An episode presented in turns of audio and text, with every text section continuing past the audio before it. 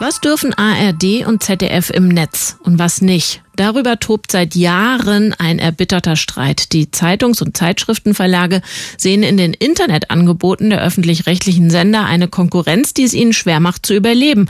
Am liebsten wäre es ihnen, wenn die beitragsfinanzierten Programme auf Texte im Netz fast ganz verzichten würden. Sie mögen sich bitte auf Videos und Audios beschränken. Der WDR ist jetzt einen tatsächlich überraschenden Schritt auf die Verlage zugegangen. Auf wdr.de gibt es seit Ende vergangener Woche nur noch ganz ganz kurze Texte. Intendant Tom Buru, Sie kennen ihn aus dem Fernsehen, sagte dazu im Deutschlandfunk. Ich will ein Signal an die Verleger setzen, wir wollen nicht die ganze Zeit uns vor Gericht oder anderswo die Köpfe einschlagen, auch in der Zeitung, sondern lass uns gucken, dass wir auskömmlich miteinander auskommen. Wir werden noch weiter Text haben, ja, es wird aber weniger sein. Also eigentlich würde ich sehr gerne Weihnachtsmusik einspielen an dieser Stelle, versöhnliche Töne zur Weihnacht. Radio 1 Wissen, Denken, Meinen. Heute mit Stefan Niggemeier. Medienjournalist und Gründer von Übermedien. Guten Tag, Stefan Niggemeier.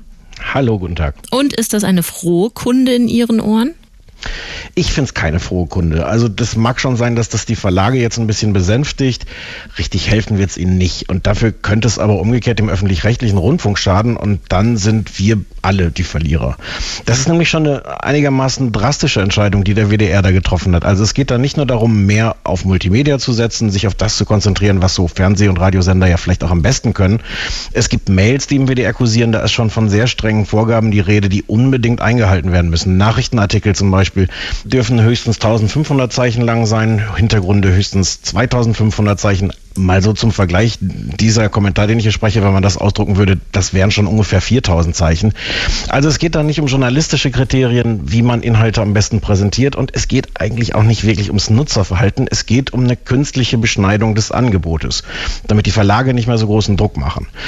Man muss dazu wissen, dass die Politik gerade darüber verhandelt, was ARD und ZDF in Zukunft im Netz dürfen sollen. Deswegen wird die Debatte gerade auch so heftig. Und man muss wissen, dass die Rechtslage jetzt nicht besonders klar ist. Das liegt auch daran, dass die Politiker, als sie das das letzte Mal entschieden haben, sich auch schon schwer getan haben mit dem Thema und sich für so einen schwammigen Kompromiss entschieden haben.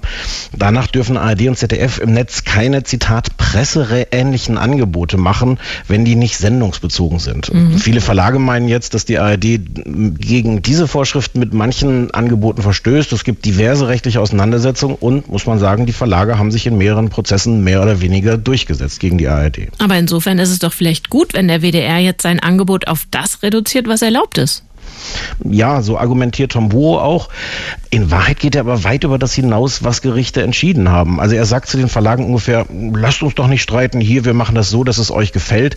Und das finde ich falsch. Also es geht doch nicht darum, das für die Verlage zu optimieren, sondern für die Bürger und für die Beitragszahler. Und dann muss man das vielleicht auch aushalten, wenn Gerichte klären, was erlaubt ist und was nicht, anstatt schon im Voraus zu kapitulieren.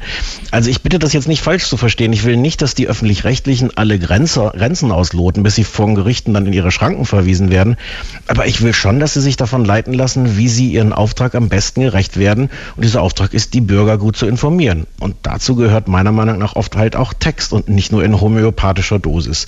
Das ist, wenn man ehrlich ist, ja ohnehin eine ganz merkwürdige Diskussion, als ob es in einem multimedialen Medium wie dem Internet Sinn machen würde, also hier nach Videos und Text auf der anderen Seite zu trennen und dann Zeichen zu zählen. Ich finde es richtig, dass wir diskutieren, was für einen öffentlich-rechtlichen Rundfunk wir uns in Zukunft leisten wollen und was sein Auftrag sein soll und was das kosten darf. Das ist, glaube ich, auch an manchen Stellen eine unangenehme Diskussion für ARD und ZDF. Aber solche Reaktionen wie jetzt vom BDR, die wirken nur panisch oder bestenfalls taktisch und am Ende helfen sie niemandem. Mein Stefan Niggemeier, danke für den Kommentar. Wissen, Denken, Meinen. Der Kommentar auf Radio 1.